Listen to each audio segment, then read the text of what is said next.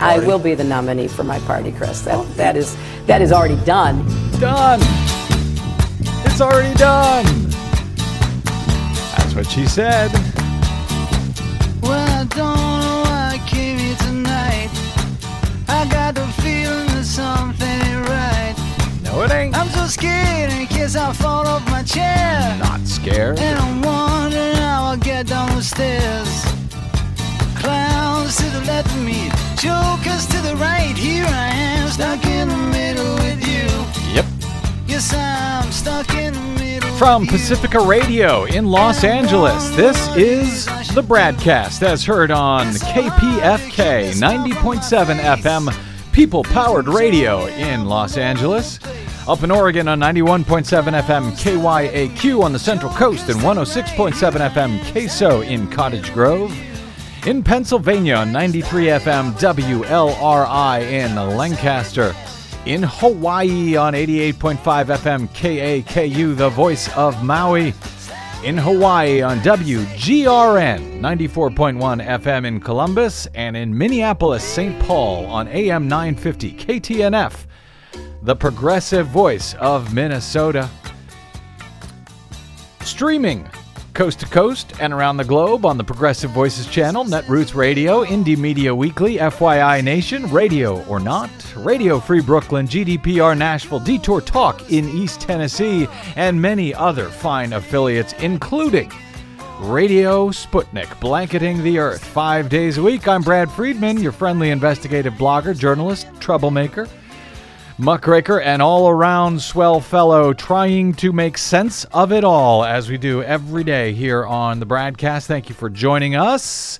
Um, yesterday, I had uh, predicted that uh, the folks over at Daily Kos, where we where we post the uh, BradCast as well every day, along with BradBlog.com and everywhere else, that they were going to go nuts because I dared to interview Jill Stein, uh, Green Party presidential candidate. She was the uh, uh, party's nominee in 2012. She'll, uh, we'll see, but she'll, uh, she's the front runner, I, sus- I, I suppose, for the 2016 Green Party presidential nomination. And merely interviewing her, merely talking to her, uh, made the folks over at Daily Tr- at uh, Daily Kos go nuts. Oh, the horror. They need to lighten up. Uh, you know, uh, they need to understand how news works, how journalism works.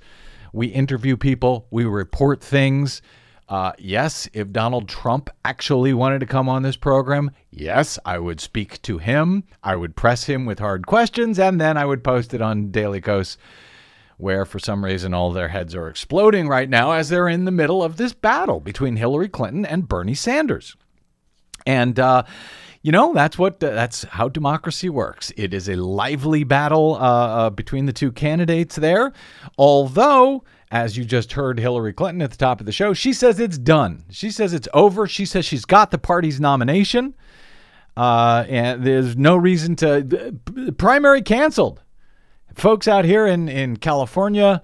New Jersey, Montana, North Dakota, South Dakota, New Mexico, all of whom were uh, planning to vote in a, in a, few weeks on June 7th in in uh, in that primary, Democratic primary. No need, it's over, says Hillary Clinton. Uh, I'm not quite sure that's the case. We'll find out. Uh, in the meantime, I think people ought to be uh, able to vote for whoever they'd like to vote for, and I think the elect- electorate ought to be well informed so they can do their job uh, uh, better, so they can be better voters. Uh, speaking of informing the electorate, our own Desi Doyen is here as usual. Hi, Des. Hello. Uh, and you will be back a little bit later, of course, with our latest Green News report. A lot of uh, a lot of interesting stuff. A lot of interesting stuff from from Donald Trump. Sorry. Uh, and uh, and but some good victories actually, a number of victories. Yes, it'll be week. very cool. I look forward to to bringing that. Well, we'll see. We'll see how much you look forward to it. once we get there. Uh, anyway, so you have that to look forward to. But speaking of a better informed elect- electorate, the uh, LA Times has been doing a good job. And listen, I'm I know we've got a lot of California listeners, and uh, so I, I've been talking about this. I've been talking about the California primary quite a bit. Coming up on June 7th, there are some I think it's 475 delegates. I don't have it in front of me, but I think that's what it is out here in California that are going to uh, be up for grabs that day on the Democratic side, and then in all of those other states I just rattled off as well. Um, so it's a big deal. It's the largest uh, number of delegates available in any primary uh, night so far this uh, so far this season, this year. Uh, so it's important uh, that people know that yes, this election is still on, despite what Hillary Clinton said on CNN. I think that was yesterday, and it's important that voters out here in uh, in delegate-rich California, yes, more delegates from this state, a larger electorate than anywhere else, any other state. Uh, it's important that they understand what's going on, how they, uh, you know, need to be registered if they wish to participate, and uh, the fact that, uh, as we've been discussing, uh, out here in California, the Democrat the uh, Democratic primary is a sort of a I think it's called semi-open or semi-closed, something like that. In any event, you need to be registered as a Democrat or as a decline to state, a no party preference voter. So if you're an independent, if you haven't declared a party preference in California, you can vote in the Democratic primary if you wish to. If you want to vote in the Green uh, party's primary, as we discussed yesterday with uh, Dr. Jill Stein, uh, you have to be registered specifically as a Green. They don't allow no party preference voters in the uh, in, in, the Green uh, Party primary out here on June 7th. Similarly, if you want to vote in the Republican race, you have to be registered as a Republican to vote in that primary, which will take place on June 7th. Um, but there has been confusion that we have. Well, for the uh, deadline to register, by the way, or to change your party registration to whatever you like, is Monday, May 23rd. Uh, if you're in California, you want to vote, head to your uh, to your county registrar's website or call them.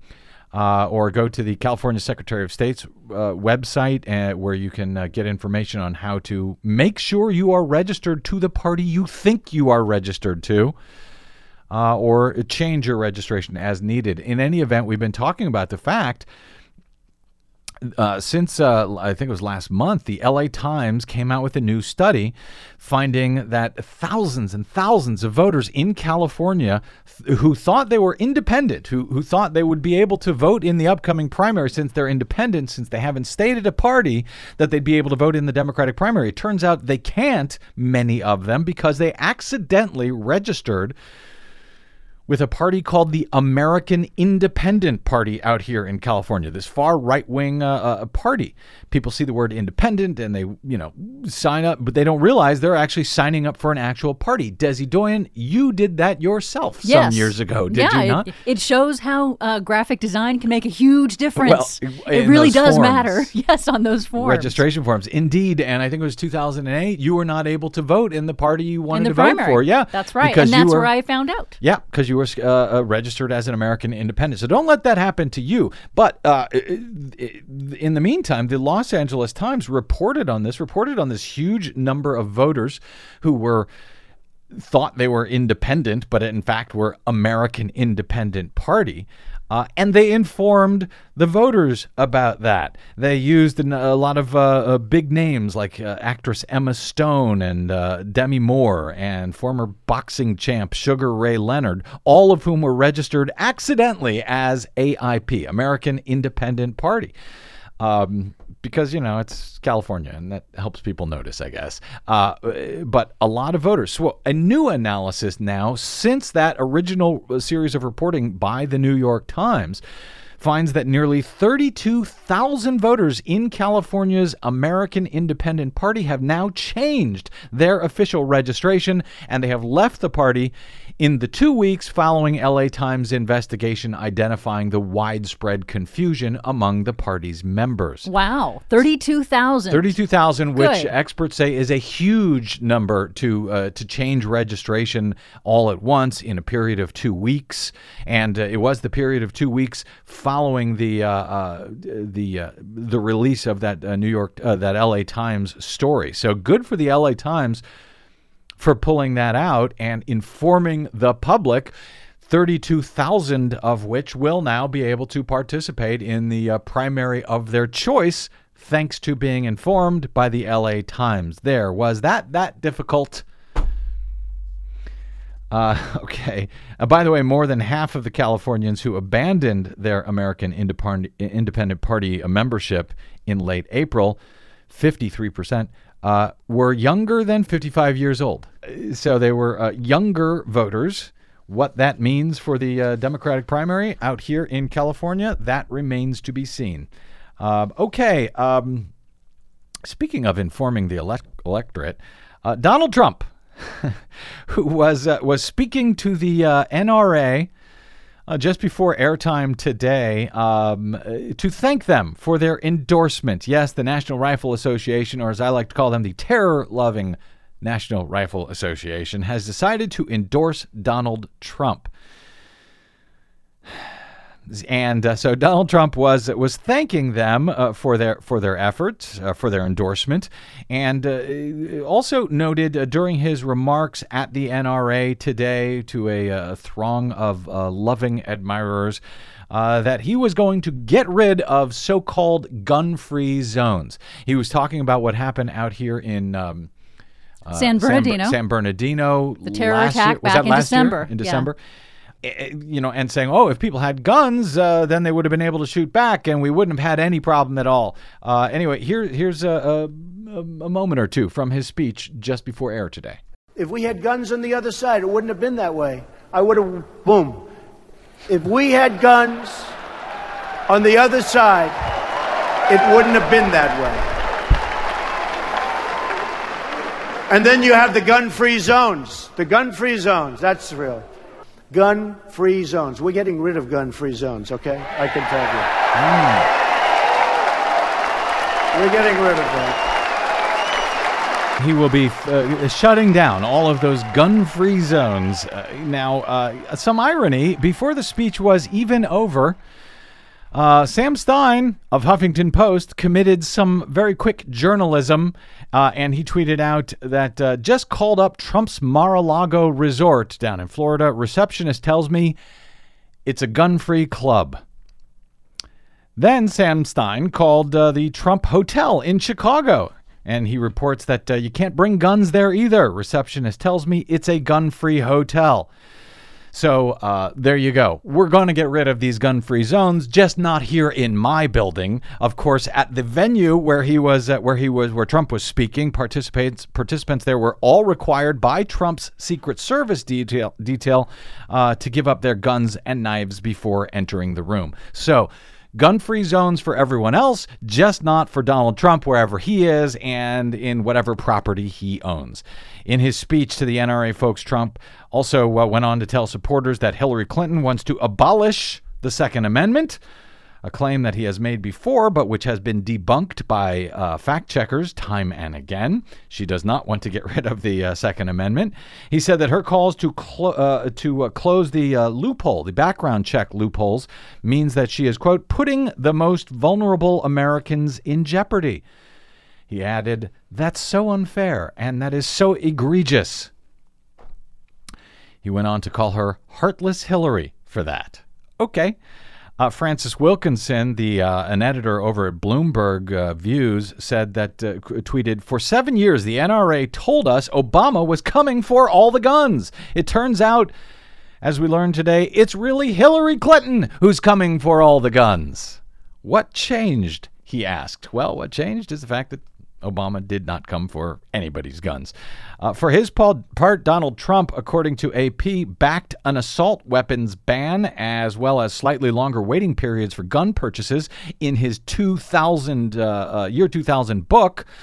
But now, now that he's running for president, apparently he was just kidding. Uh, he says that gun bans don't work, and he has called for making it easier for law abiding citizens to obtain and carry guns. There's also a bit more irony here, I should note before moving on, in that Trump, who pretends to be tough on terrorism, has happily accepted the NRA endorsement today, despite the fact that the NRA has fought successfully for years to ensure that people who are on the U.S. terror watch list are not banned from purchasing guns. They may buy as many guns as they like, thanks to the NRA, who has fought uh, to make sure that even if you are on uh, the U.S. terrorism watch list, even if you can't get on a plane and fly, you can still buy guns.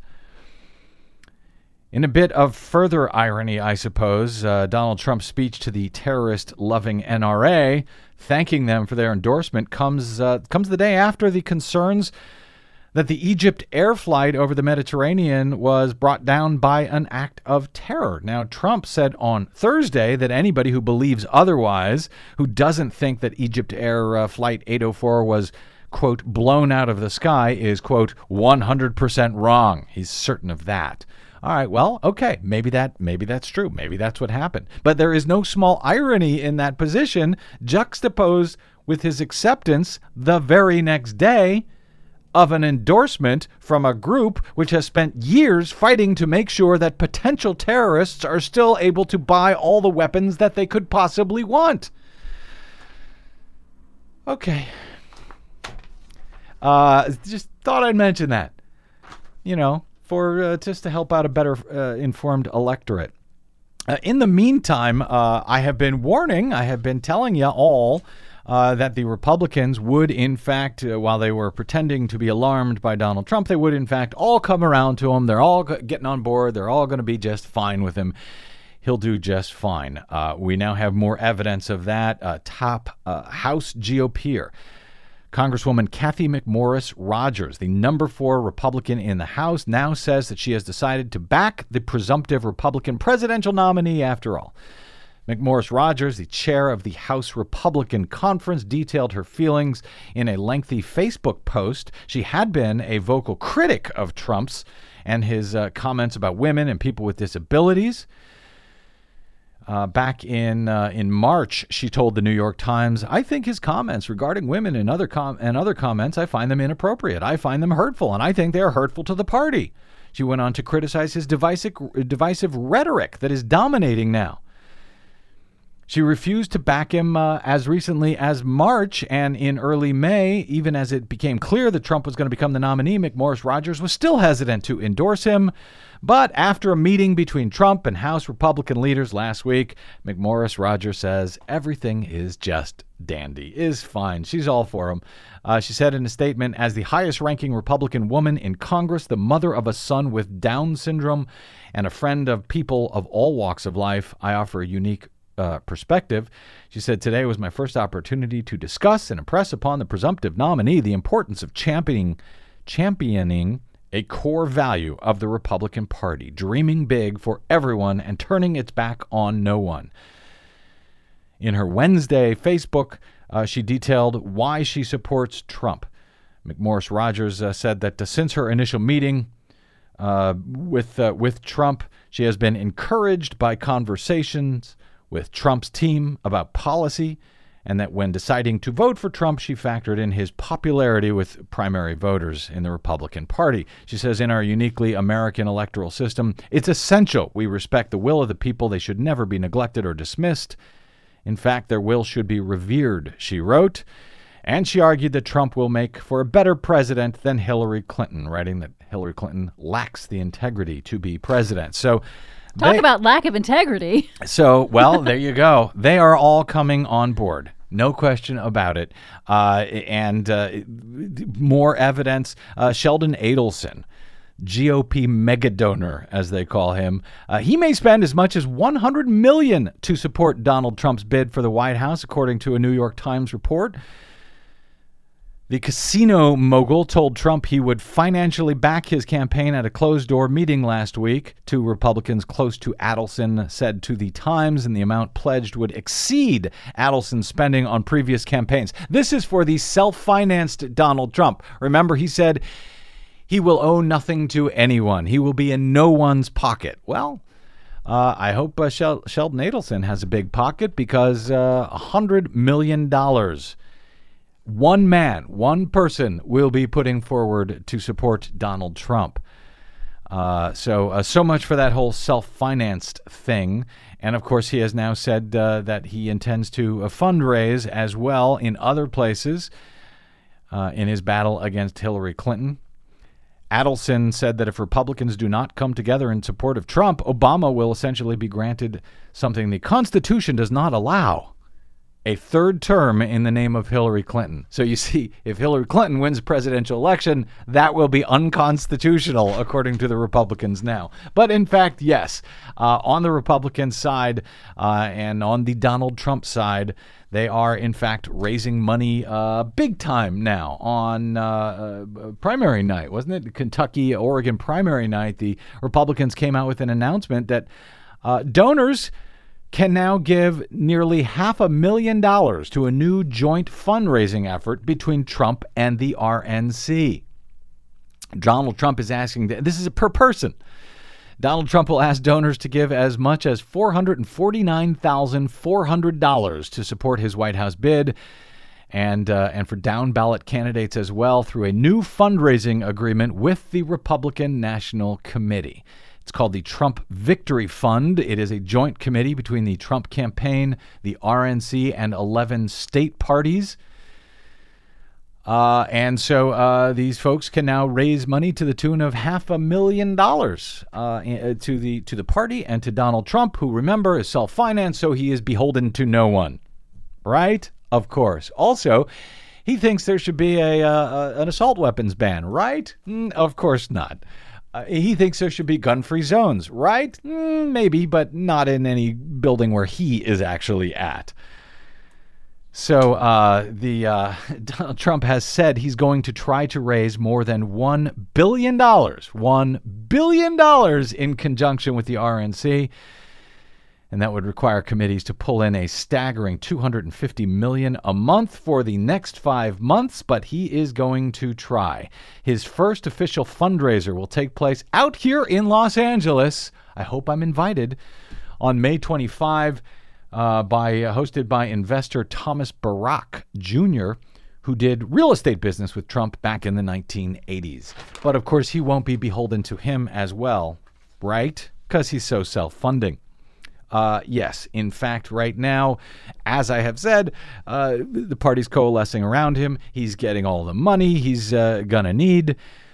Uh, and things are going great for Donald Trump. So, mm, again, the word I have, the warning I have given to Democrats for so long was hey, be careful what you wish for, especially when it comes to Donald Trump. Yes, indeed, as Jim Acosta said on Tuesday night when they announced this new fundraising effort between Donald Trump and the RNC. Uh, but Wolf, this is just another example, and perhaps the biggest biggest example so far since the end of the primaries, essentially in earnest for Donald Trump, uh, that this is Donald Trump's Republican Party now. Uh, that is uh, one big message coming from this announcement tonight from the RNC and the Trump campaign. It is indeed Donald Trump's Republican Party now, and he's doing well in that party, uh, at least to a certain uh, extent, given where he has come from. Um, and he's actually doing well against Hillary Clinton in more head to head polls. We've been running a number of these over the past week or so, to, covering them, talking about them, uh, and uh, how Donald Trump is doing well in these polls, closing the gap against Hillary Clinton, and in fact, in, in many of them, actually beating Hillary Clinton now, coming out ahead. I don't want to say many of them, in a number of them, in a number of the most recent ones. We have another one of those coming from Fox News. Yes, it's Fox News, so take it with a grain of salt. It, like the others, are just one poll, but we are beginning to see the emergence, at least, of some sort of a pattern in. Uh, in this new Fox News poll, Donald Trump beats Hillary Clinton if the election were held today, uh, 45 to 42 percent. So he beats Hillary Clinton by three points in a head-to-head matchup, according to this uh, Fox News poll. Uh, that is uh, that's up from recent numbers from a, another similar poll taken by Fox a few weeks ago. At the same time, in that same poll, Bernie Sanders beats Donald Trump 46 to 42. So Sanders beats Trump by four points. Trump beats Hillary by three points. So there's a seven-point difference in those polls. Now I know that's going to make the uh, the folks who love Hillary Clinton over at Daily Kos is going to drive them crazy, make their heads explode. Mm, I hate to see that happen, but I also think they ought to be well informed so they can make a good decision uh, in the uh, in the remaining primaries. In the meantime, a record 61% in that poll have a negative view of Hillary Clinton. That's up from 58% in March. So her negatives are on the rise in this uh, Fox News poll. Um, and uh, uh, so 61% have a negative view. 56, just 56%, I guess, have a, an unfavorable view of Donald Trump in the Fox News poll. But that's actually good news for him because uh, his unfavorables were 65% two months ago. So they have fallen, uh, what, about 10 points uh, in, in the previous two months. Clinton receives a 74% favorable rating among Democrats. She's still doing well among Democrats. But that's about the same number that Trump is doing uh, among uh, Republicans, according to the poll 72%. And that also is up significantly for Donald Trump from 55% back in March. In the meantime, 23% of independents view Clinton favorably, whereas uh, Trump's favorability among independents is 40%. Something else for folks to keep in mind as they head to the polls in the remaining primaries, in the remaining Democratic primaries. Also, something to uh, keep our eyes on. We talked, I think it was last week, uh, about uh, three different polls from uh, Quinnipiac, if I remember correctly, showing that uh, Hillary Clinton was tied or losing to Donald Trump. That's Quinnipiac. That's not Fox News. That's Quinnipiac. That she was tied or losing uh, to Donald Trump in uh, in a number of key swing states, Florida and Pennsylvania. She was essentially tied. She was losing by a point or two in the uh, in the important state of Ohio. And Bernie Sanders was doing better in all of those swing states, beating Donald Trump in all of them, including in Ohio. Now we have more data, more state data. Uh, this one from New Hampshire, another key swing state this November. According to the survey from WBUR, Clinton leads Trump 44 to 42 percent among Granite State voters. So she has a two point lead, only a two point lead over Donald Trump in New Hampshire. Uh, and again, the reason there is because both Clinton and Trump are exceptionally unpopular, uh, according to this poll. Um, Steve Koczela, the president of the polling group, said very few people like either of them by comparison to the other presidential candidates who are out there. Uh, both candidates are viewed unfavorably by 58% of likely New Hampshire voters. And by contrast, Democrat Bernie Sanders' numbers are just the opposite 55% view him favorably, while just 34% view him unfavorably. According to the poll, if Sanders were the Democratic nominee in New Hampshire, he would beat Trump. At least if the election was held today, he would beat him decisively by 16 points in New Hampshire, 54 to 38. Again, that's just one poll. Each one of these polls is just one poll. Uh, but are we starting to see a pattern here? In Arizona, uh, Trump versus Clinton. This is a Democratic poll, a PPP, Democratic outfit. Uh, in Arizona, Trump is up by four against Hillary Clinton. Sanders is up by one over Donald Trump in that same poll, that same uh, Democratic PPP poll in Arizona. In Georgia, in Georgia, which has been trending towards Democrats over the past few years. Democrats are hopeful that they may be able to turn Georgia blue. Uh, in that state, according to Fox 5 in Atlanta, Trump is up over Hillary Clinton by, uh, by three points. And that is somewhat confirmed by the Atlanta Journal Constitution, which also finds Trump up in Georgia against Hillary Clinton by, by four points. But that same poll, that Atlanta Journal Constitution, finds Bernie Sanders up over Trump by five points in Georgia, in the South. Bernie Sanders over Donald Trump by five points. So, doing our best to inform the electorate. Now, for those people who uh, might say, "Hey, Brad, you're cherry picking these polls," really, I'm not. Um, th- this is what we're we're now beginning to see. Some other polls do show a different, a slightly different story. However, for uh, for Hillary Clinton, the latest New York Times uh, CBS News poll, for example, shows that if the election were held now. 47% of registered voters would vote for Clinton versus 41 for Trump. So she's got a 6-point lead over Donald Trump according to this poll, New York Times CBS News poll. However, last month uh, she led him by 10 points. So she led him by 10 points last month, and that is down to just six points this month. In the meantime, Bernie Sanders leads Donald Trump. This is nationally again. Uh, Sanders leads Donald Trump in the New York Times CBS News poll 51% to 38%. It's not even close. Uh, take it for what it's worth. Uh, and I won't tell you what it's worth. I'll just tell you what it is. I will tell you that in that same news poll, New York Times, CBS News poll, uh, 28% of Mr. Sanders' uh, primary voters, they say, would not support Hillary Clinton if she is the nominee. 28% of people uh, who back Bernie Sanders nationally say they will not support Hillary Clinton. I don't know if that means they'll uh, they'll support uh, Donald Trump instead, but that is an alarming number, and we've heard a lot of people concerned about what the uh, uh Bernie uh, Sanders supporters might do uh, in uh, not just in in the uh, uh, the convention coming up in Philadelphia in July, but what they might do this November. 28% of them would not vote for Hillary Clinton if Bernie Sanders does not win the nomination. That is a disturbing number until we go back to 2008. And this report from Gallup back March 26, 2008.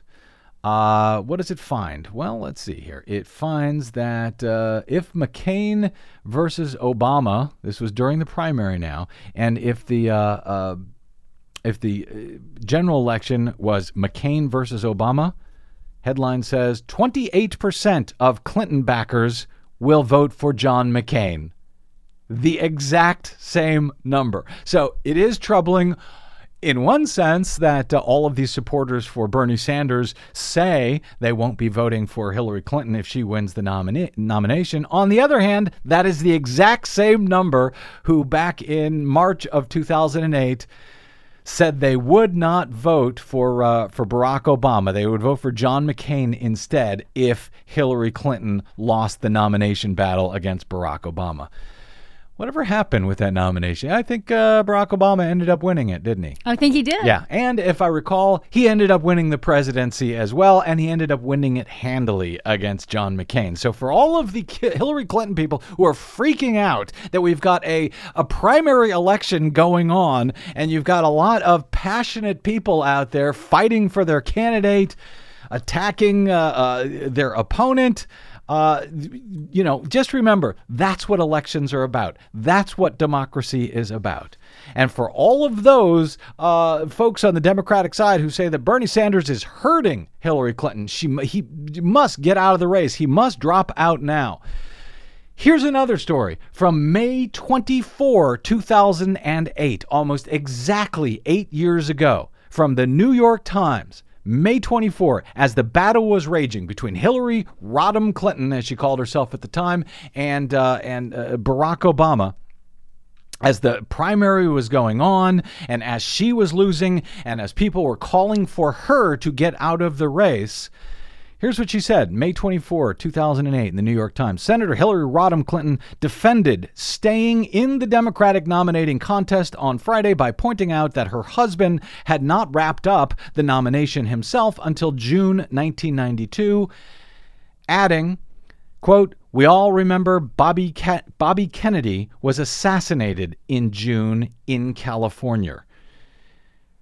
Her remarks were met with great criticism at the time uh, from the campaign of Senator Barack Obama, reports the New York Times, and within hours of making them, Mrs. Clinton expressed regret for saying it. Now, people need to remember back in 2008, as Barack Obama was running for president, there was great fear that something terrible could happen to him. The first black uh, man to ever uh, be nominated, and, and even before he was nominated, there was concerns for his safety.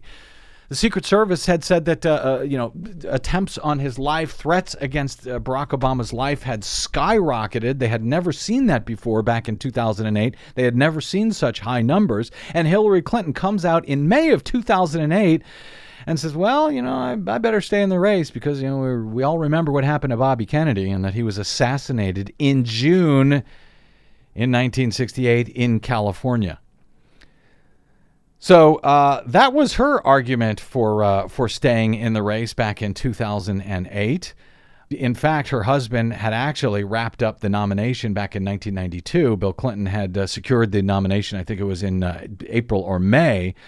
But it, she claimed at the time that he uh, he hadn't wrapped it up until June of 1992. That's not actually true. What she said back then in 2008 his uh, that's right bill clinton's last according to the new york times in 2008 his last serious opponents had already dropped out uh, in march of that year.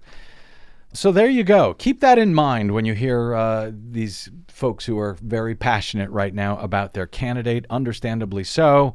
That's how democracy works. That's how it's supposed to work. And hopefully a better informed electorate is an electorate better prepared to do their job as voters I hope you're somewhat more uh, informed now. We'll t- uh, take a quick break and we'll come back and inform you some more. This is the BradCast. I'm Brad Friedman. Please stay tuned.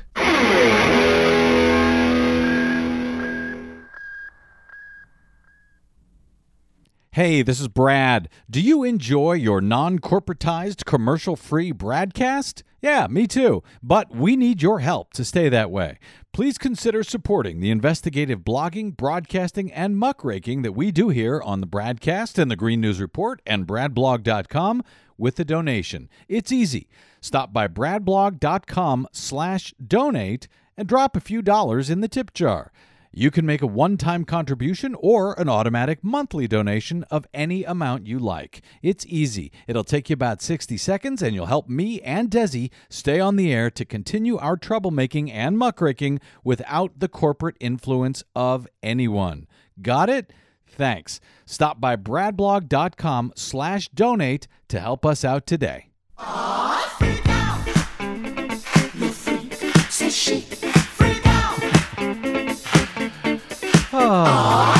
Welcome back to the BradCast. Brad Friedman from BradBlog.com as the nation freaks out over hmm, pretty much everything these days. Uh, before I get to uh, the latest freak out coming out of Oklahoma, we have this uh, amazingly well timed uh, headline that uh, just popped up on my iPhone during the break. AP is reporting that the Oklahoma governor vetoes a first in the nation bill that would make performing abortions a felony. Oklahoma Governor Mary Fallin vetoed the bill that would have criminalized abortion procedures in the state. Criminalized a constitutionally protected uh, medical procedure. This is what the uh, Oklahoma Republicans apparently were in favor. By the way, uh, Mary Fallin is a Republican governor, but she looked at this and she said, uh, Yeah, no, that would be unconstitutional, that law, I guess. That's why she's vetoing it. Um, but the Republicans who pretend to be against big government, who pretend to be in favor of the Constitution, they, of course, uh, are the ones who uh, want to uh, get between you and your doctor, as they like to say when Obamacare was uh, uh, being debated. Uh, it is Republicans who want to get between you and your doctor. It's also Republicans who want to get between you and whatever is inside your pants. Oklahoma legislators today declared a bathroom, quote, emergency. Yes, legislators in Oklahoma have taken uh, the uh, freak out over the Obama administration's guidance on accommodating transgender students to a new level with legislation aimed at undermining the guidelines and a resolution calling for the president's impeachment. This, according to uh, uh, Talking Points memo today, legislation introduced on Thursday by Republican lawmakers in in Oklahoma, in uh, in the state Senate and House, would provide religious accommodations for students who do not want to share a bathroom with cha- transgender students. So, did you get that? Religious accommodations. Uh, they're now claiming this is a religious freedom issue. Uh, schools would have to provide a restroom only used by people with the same sex, quote, as identified at birth, unquote, for students who request a religious accommodation. So uh, you would have to have a special bathroom for students who request a religious accommodation to not use the same bathroom that has been used by a transgender person or something like that. Uh, the bill states that letting those students use a single occupancy, occupancy restroom, quote, shall not be an allowable accommodation. So even if they put a, a make a restroom that is a single occupancy, uh, you know, for those who are concerned about going into the men's or women's room, uh, that is not allowable under uh, under this uh, law being passed in Oklahoma under this big government law being passed by Republicans in Oklahoma. The bill, which was introduced in both the uh, Senate and the House, also declares that the situation is a quote, emergency. Really? The text of the legislation reads It being immediately necessary for the preservation of the public space, health, and safety, an emergency is hereby declared to exist by reason whereof this act shall take effect and be in full force from and after its pas- passage and approval. Wow. Not much of a freak out. And of course, you know, they'll claim that the, the reason they are is not a freak out at all because of uh, all of the transgender uh, men who have, or I guess transgender women who have snuck into the bathroom to take advantage, uh, sexually assault uh, women in there or something. Which, by the way, has never happened. Other than that, a total emergency. So the freak out from Republicans around the country about what the hell is going on in bathrooms where there has never been a problem before, that uh, uh, freak out uh, had some ugly consequences. Uh, a few days ago, uh, as as we, we told you about a few days ago, uh, this was actually la- last Friday. Amy Toms was in a Walmart bathroom when a stranger approached her and said, You're disgusting and you don't belong here, and ended up, according to Toms, assaulting her. Uh, she had put out a video about what happened in that bathroom. I mentioned this a few days ago, and she made such a compelling case. Uh, and especially once you hear why it is that uh, she was believed to be by this other person in the bathroom, believed to be a, a, a transgender person because uh, she has short hair. She has very short hair now, uh, and and well, if you haven't heard this story, I want to play this whole thing. It's about eight minutes. Uh, this is Amy Toms explaining what happened in uh, in the bathroom at a Walmart, and um, and explaining why it is she has such short hair. Hello, Internet. It is me. So, I'm sure a lot of you guys saw my Facebook status today about how a woman asked me to leave the bathroom at Walmart. And I saw it, and it happened, and I thought to myself, this is unbelievable. Like, she said, You are not supposed to be here. You need to leave. So at first I was like, Does she does she think I like work in a different store? And I shouldn't be in this bathroom? So I said, Yes I do. And then she flipped me off and she's like, You're disgusting and she storms out. So I realized like when I was washing my hands, like, holy she just thought I was somebody who was transgender and she thought I was a dude who was hiding in the women's bathroom. So, okay, I get that I have short hair. Now, I was wearing a baseball cap today, and some of you might wonder, well, hey, what do you look like in a baseball cap? Well, I'm glad you asked. This is the baseball cap I was wearing. I look adorable in a baseball cap. That's just my opinion. so, okay. She does look adorable. I get it. The short hair, the baseball cap, I was wearing just a plain blue t shirt. She saw me from the back. Okay, I can get why at first glance she would mistake me for somebody who was transgender. But I turned around and I looked at her And at the sake of sounding blunt, I am not a flat chested person. I mean, I have got something going on up here. So after she told me I was disgusting and she stormed out, it really got my gears turning as to how amazingly ridiculous this is becoming as an issue. Now, I don't know if many of you know this, but you've probably used the bathroom with somebody who's transgender before.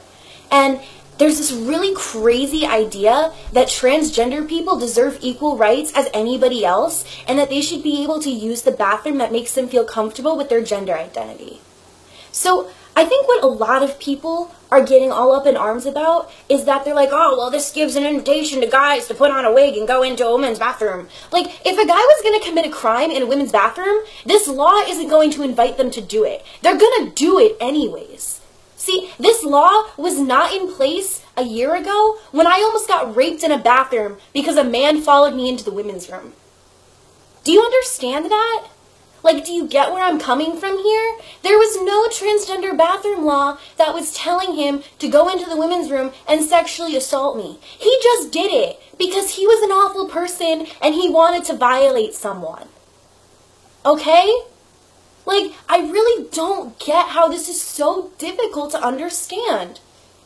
I mean, not only are there literally no documented records of any transgender person committing a sexual crime against another person in a bathroom, I have experienced firsthand general gender, excuse me, gender neutral bathrooms. There has been one at my community college for a year. There was one at PAX East for an entire weekend. Do you know how many collective sexual assaults happened in both of those places? Zero. There were none. See, now I don't know if people are having such a difficult time understanding this, but it's really just that transgender people want to use the bathroom and leave.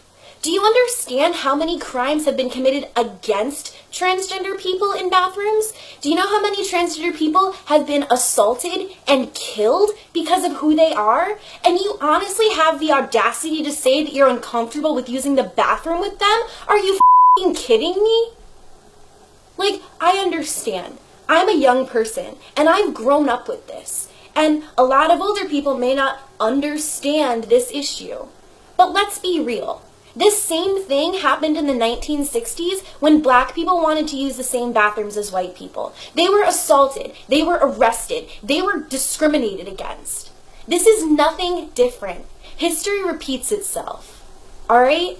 And I'll bet you a million dollars the same people that are getting all up in arms about transgender people using the bathrooms they prefer are the same people who probably didn't want black people using the same water fountains as them. I don't care if you think it's unnatural. I don't care if you think it's a mental issue, which it isn't. I don't care if it makes you uncomfortable. These people are who they are, and they're not going to change themselves to make you comfortable. Okay? Ah, I'm sorry. I get all up in arms about this issue because I was obviously I was a transgender people advocate person before any of this happened. But after today, and after experiencing firsthand the discrimination that they face, I cannot fathom how much discrimination transgender people must face in a lifetime. I mean, can you imagine going out every day and having people tell you that you should not be who you are or that they won't accept who you are? Like, how much must that break their heart and crush their spirit? Like, you wonder why there's such a high suicide rate amongst LGBTQA teens? This is why because people don't accept them. And people hate what they don't understand and they hate what they don't know. And it creates this cycle of disgusting bigotry that reflects back on our nation and makes us look ridiculous. So just i can't believe it.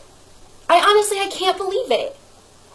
I was a victim of transphobia today as a cisgender female because of my hair. Do you know why my hair is so short because in January I made my third donation to the Pantene's Beautiful Lengths program. Do you know what they do? They take hair donations and they make them into wigs and they give them to cancer patients free of cost. Now I am damn happy to rock a pixie cut if it means that some kid gets my hair and gets to wear it. And that's worth it to me. You know what isn't worth it? being discriminated against in a bathroom by some who thinks they have a right to decide what gender I am and that they have a right to judge me for it.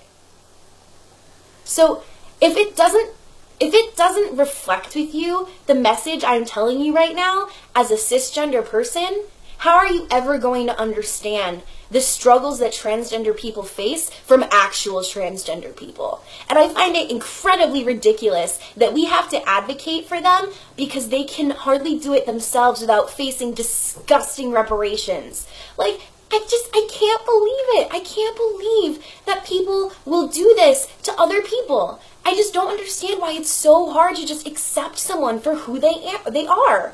I don't care what you think about me. If you're going to treat me differently because you think I'm a lesser person, then I hope you fall in a pit and every ice cream cone you ever get for the rest of your life drops into the dirt and they don't have the rest of your flavor.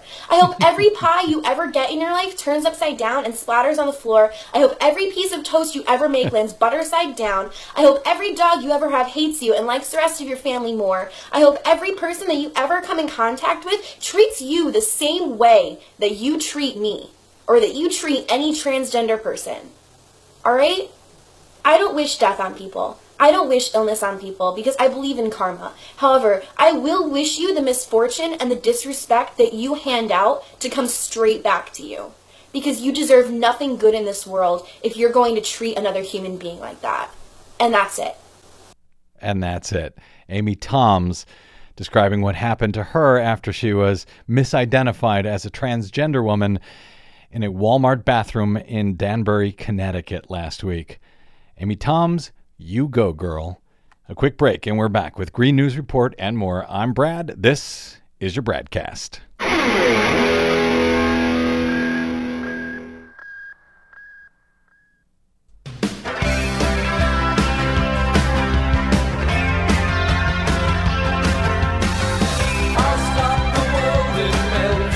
Welcome back to the BradCast. Brad Friedman from BradBlog.com. Well, I love that woman. I, I know. knew that she did a fantastic job. She did. Couldn't have said it better myself. Uh, anyway, all right. Well, we better get to it. Uh, speaking of not being able to say it better myself, Desi Doyen joins us for our latest Green News Report. All of this with the global warming and the, that, a lot of it's a hoax. Donald Trump promises to toss historic UN climate agreement. The voices of the people were heard. Native American tribes halt massive coal export terminal in Washington state. Voters halt massive Nestle water bottling plant in Oregon. Duke Energy ordered to close all toxic coal ash pits in North Carolina. Plus, another big climate victory for kids in court, this time in Massachusetts. All of those victories and more straight ahead. From BradBlog.com, I'm Brad Friedman. And I'm Desi Doyen. Stand by for six minutes of independent green news, politics, analysis, and snarky comment. Climate scientists say that April was the hottest month on record. It was so hot, Donald Trump tried to make out with it. Ooh, this is your Green News Report. It's a beautiful month. April's a total 10.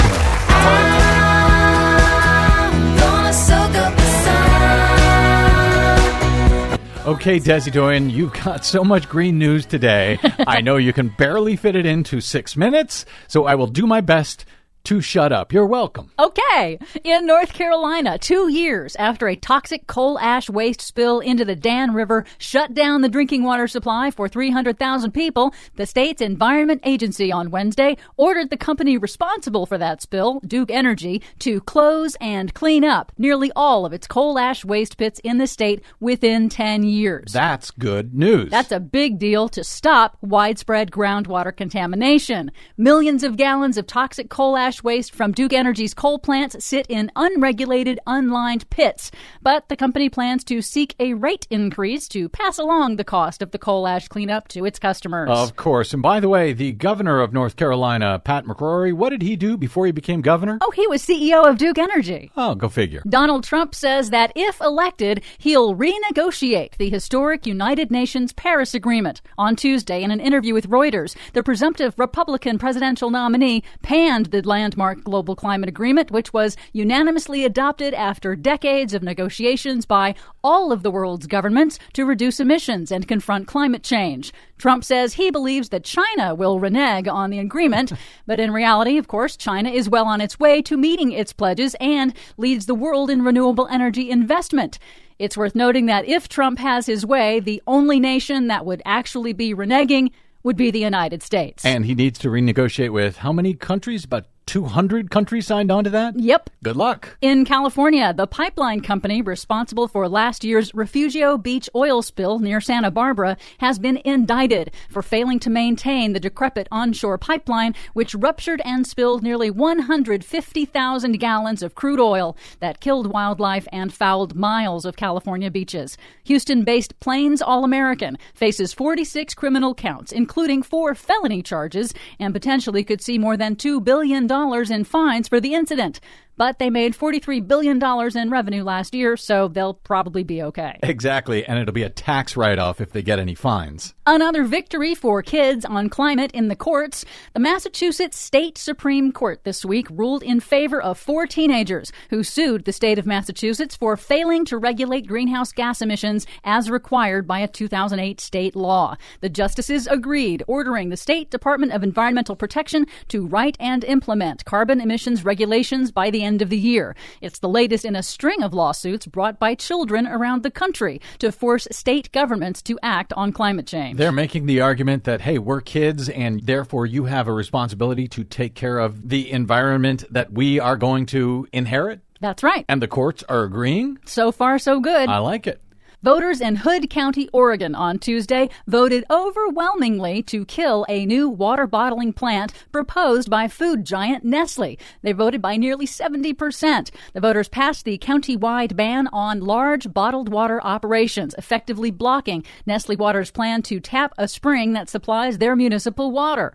Supporters said the plant would bring jobs. Critics said it amounted to privatizing their public water supply amid a drought. Finally, in Washington state, a massive proposed coal export terminal has been stopped. After a five year effort by grassroots activists and Native American tribes, the U.S. Army Corps of Engineers has denied a crucial permit for the proposed facility at Cherry Point because it would have decimated the treaty protected fishing grounds of the Lummi Nation tribe. The grassroots opposition campaign was the deciding factor, according to Mary Anne Hitt, director of the Sierra Club's Beyond Coal campaign, in a recent interview on the BradCast. Demonstrating the power of advocacy. In addition to the Lummi Nation, we had hundreds of thousands of people across the Northwest speak out against these export terminals, and the voices of the people were heard. And so it's a victory for our climate, it's a victory for our treaty obligations, and it's a victory for democracy. The coal industry proposed six massive coal export terminals for the Pacific Northwest. Five have been canceled so far. Lots of victories today. Thank you, Desi, for much more on those stories and all the ones we couldn't fit in. Check out our website at greennews.bradblog.com. Find us and follow us on the Facebooks and the Twitters at Green News Report. I'm Brad Friedman. And I'm Desi Doyen. And this has been your Green News Report. All I do is win, win, win, no matter what. Got money on my mind, I can never get enough. And every time I step up in the building, everybody hands go up.